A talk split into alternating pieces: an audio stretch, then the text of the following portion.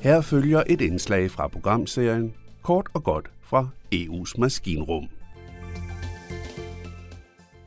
Egoistisk og konkurrenceforvridende. Tyskland blæser på andre EU-lande. Tyskland kritiseres nu af flere EU-lande for at være en slags energiegoist. Historien her drejer sig om gas. Og selvom du, kære lytter, måske ikke selv bruger gas til opvarmning til din bolig, så lyt alligevel med. Det er faktisk gasprisen, der har den helt store indflydelse på den strømpris, du og jo vi andre betaler. Men nu tilbage til historien. Tyskland har nemlig besluttet sig for at give milliardhjælp til sine egne virksomheders energiregning, og siger samtidig nej til et fælles loft over gaspriserne. Det har fået kritikken til at havle ned over landet. Det er dog i øvrigt langt fra første gang, at landet bliver kritiseret for sin energipolitik. Længe inden krigen brød ud, blev Tyskland beskyldt for at være forbløjet over for Rusland. Vores store naboland i syd importerede raskvæk store mængder gas fra netop Rusland og gjorde sig dermed afhængig af russisk energi. Både USA og flere EU-lande har igennem flere år råbt op om faren ved at gøre sig afhængig af netop Putins gas. Også herhjemme har forsvarsanalytikere set med bekymring på ikke bare Tyskland, men i øvrigt også flere andre EU-landes afhængige af Rusland. Også lande som Italien og Ungarn har flittigt importeret gas og andre energiformer fra det kæmpestore land i øst. En afhængighed, som muligvis har banet vejen til krigen i Ukraine, mener flere forsvarsanalytikere, vi i en tidlig udsendelse har interviewet. Kort fortalt så betød den store afhængige, at en lille håndfuld magthaver i Rusland ikke regnede med, at EU-landene af samme årsag turde at indføre hårde sanktioner. Men de tog, som bekendt, fejl. Gasledningerne til Tyskland blev lukket. Ikke af Rusland, men i første omgang af Tyskland selv, som var nødt til at indse, at importen af gas ville betyde indtægter for Rusland, som landet så kunne bruge til sin erobringskrig i Ukraine. Tyskland var dog særdeles nølende, og det førte til, at medier som Der Spiegel begyndte at kaste et kritisk blik på blandt andet de tyske politikers forbindelser med Rusland. Det viste sig nemlig, at den tidligere tyske kansler Gerhard Schröder indtil for få måneder siden i øvrigt havde en bestyrelsespost i et af Ruslands største olieselskaber, Rosneft. Men ikke nok med det. Den tyske toppolitiker var også bestyrelsesformand for netop det russisk ejede Nord Stream 2-selskab altså ejeren af et af de to ledninger, der netop er blevet saboteret. Schröders opgave var, ifølge lederen af tænketanken Tysk-Russisk Forum, Alexander Rahr, at bløde op for sanktionerne. Det lykkedes dog som bekendt heller ikke, og for et par måneder siden blev Gerhard Schröder presset til at forlade sin post i de russiske selskaber.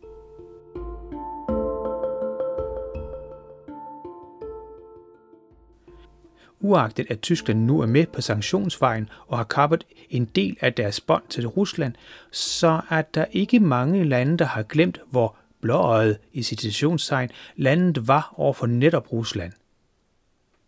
Derfor er der også ekstra vrede spor i flere EU-lande nu. Gaspriserne er, som nævnt, afgørende for prisen for strøm, og den høje energipris har stor skyld i den inflation EU-landene netop nu oplever. Derfor leder de europæiske lande der også med lys og lygte efter den magiske løsning, der kan bremse inflationen. I mange lande ønsker man derfor at sætte et prisloft over energipriserne.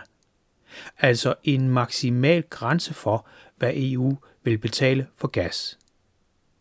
Den løsning afviser ikke bare Tyskland, men i øvrigt flere andre EU-lande. Der er med andre ord ikke enige, men det vender vi tilbage til lige om lidt. Det, der dog har fået endnu flere lande til at højlydt at protestere, er, at Tyskland samtidig har lagt den astronomiske sum på 1500 milliarder kroner på bordet. Det er knap 20 gange mere, end coronakrisen har kostet Danmark i direkte udgifter til hjælpepakker osv. De mange penge kommer nu den tyske industri til gode, mens andre EU-landenes industrier må se langt efter hjælp i den størrelsesorden. Det giver de tyske industrier naturligvis en stor konkurrencefordel, og det har, naturligt nok kun man mene, fået ikke bare EU-landene op af stolene, men også industrier og tænketanke. Egentlig er ideen bag EU et fælles marked, hvor landenes industrier netop konkurrerer på lige vilkår. Derfor har de mange milliarder, der også har fået statsledere i en lang række lande til at protestere. Kritikken kommer også fra store lande som Polen og Frankrig. Emmanuel Macron fastslår i det franske dagblad Les Echos, citat, Europa er solidarisk med Tyskland, så må Tyskland også være solidarisk med Europa. Irritationen er der også stor. Det skyldes dog ikke kun én ting, men mere et regnestykke, der godt kunne se sådan her ud. Tag det faktum, at det netop var Tysklands store afhængighed af russisk gas, toppolitikers forbindelse med samme land, der er medskyldige i de høje energipriser og dermed en stor del af inflationen. Læg dertil, at landet giver sine egne industrier en kæmpe konkurrenceforvridende fordel på 1500 milliarder kroner, og læg så oven i det faktum, at Tyskland ikke vil være med til at indføre et loft over gaspriserne. Ja, så har man nogenlunde summen af irritationen i store dele af EU-landene, og muligvis også i dele af EU's store apparat. Men hvad har Tyskland så at sige til sit forsvar? Jo, ifølge den tyske økonomiminister Robert Habeck, så er det skam ikke tale om egoisme. Snart tværtimod. Til den britiske avis Financial Times forklarer ministeren, at hjælpens skam kommer alle EU-landene til gavn. Altså ikke sådan direkte, men hvis Tyskland rammes af en krise, så vil hele EU lide, mener Robert Habeck. At det argument ikke rigtig godtages af andre end den tyske regering, er ikke overraskende. Det er jo et argument, et land altid kan bruge til at beskytte sine egne industrier med.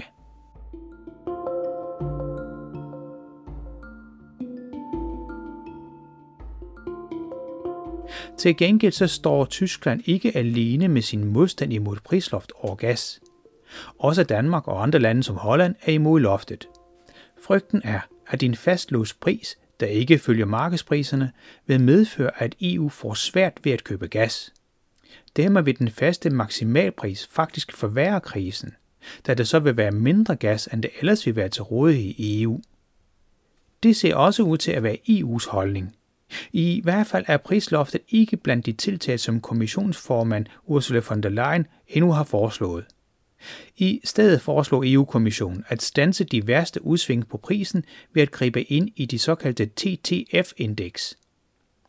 Det indeks fastsætter nemlig gasprisen på baggrund af omsætningen på det hollandske marked, som så igen har indflydelse på strømpriserne, vi alle betaler. I følgeplanen burde indgrebet få den virkning, at spekulanterne ikke får så let med at manipulere med gaspriserne.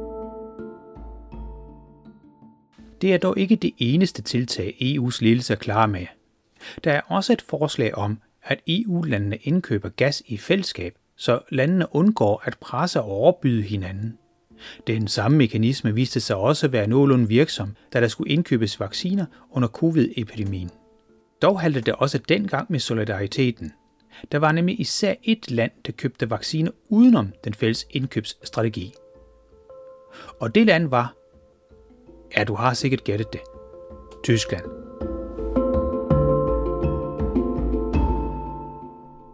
Det var kort og godt fra EU's maskinrum.